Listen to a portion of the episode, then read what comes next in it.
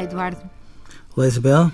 Eduardo, há uma coisa que me faz um bocadinho de confusão. Às vezes acho que nós devíamos olhar para nós próprios e pensar como é que o nosso pensamento está organizado. Porque eu vejo as pessoas, quando nós presumimos que alguém é culpado, ficamos uh, contentes quando a justiça pensa como nós e, portanto, condena, e indignamos com a qualidade da justiça quando a justiça absolve ou considera que não há razões suficientes para condenar ou que não deem as provas suficientes para condenar.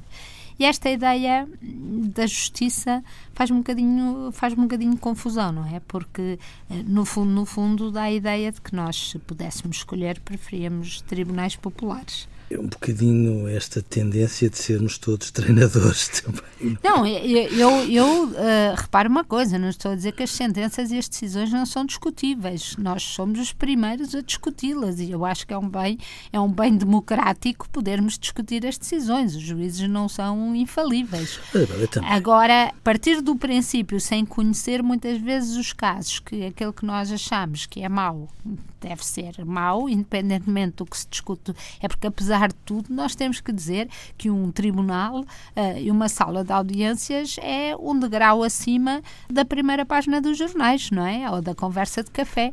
Temos que reconhecer isso. Bem, um ou muitos degraus acima. Agora, eu, eu hum, acabo por passar muitas vezes muito tempo nos tribunais e não invejo de todo quem tem que julgar porque no fundo está a julgar pessoas iguais a si próprio por questões que às vezes, intimamente, muitas das pessoas das, das relações de quem julga já terão cometido, pelo menos em parte, que têm que ler eh, toneladas, mas são toneladas de documentos e têm que escrever sentenças quase intermináveis porque porque têm que ter um raciocínio, porque têm que ser reescritas e arriscadas e rabiscadas e voltadas a escrever, porque às vezes não são nada ajudados por quem devia auxiliar um magistrado, nomeadamente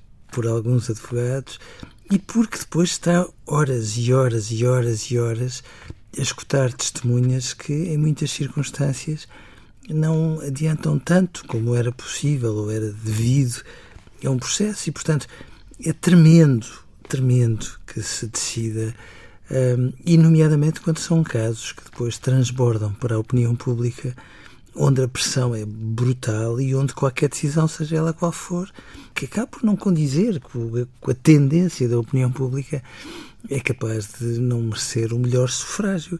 E, portanto, sim, é, a mim inquieta muito que estas pessoas sejam muito deixadas ao desamparo. Eu acho que os magistrados são muito deixados ao desamparo, não têm meios, não têm recursos, não têm equipas a trabalhar para eles.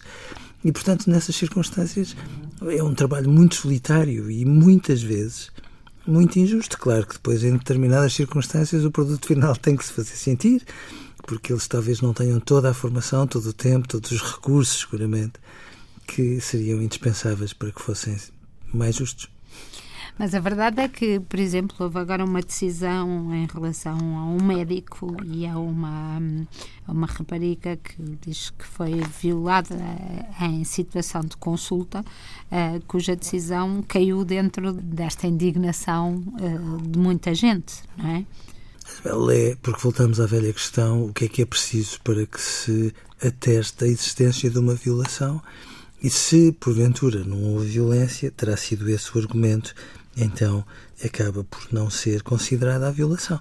E é aqui que eu acho que muitas vezes ganhávamos todos se houvesse um conjunto de critérios que ajudassem os magistrados, sejam quais forem as instâncias, a decidir, porque de outra forma corremos o risco de eh, decisões que depois acabam por eh, ter um grande eco na opinião pública, como se fossem inacreditavelmente injustas tê-lo sido essa, provavelmente.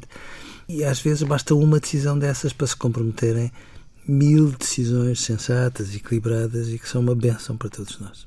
Adeus, Eduardo. Adeus, Eva.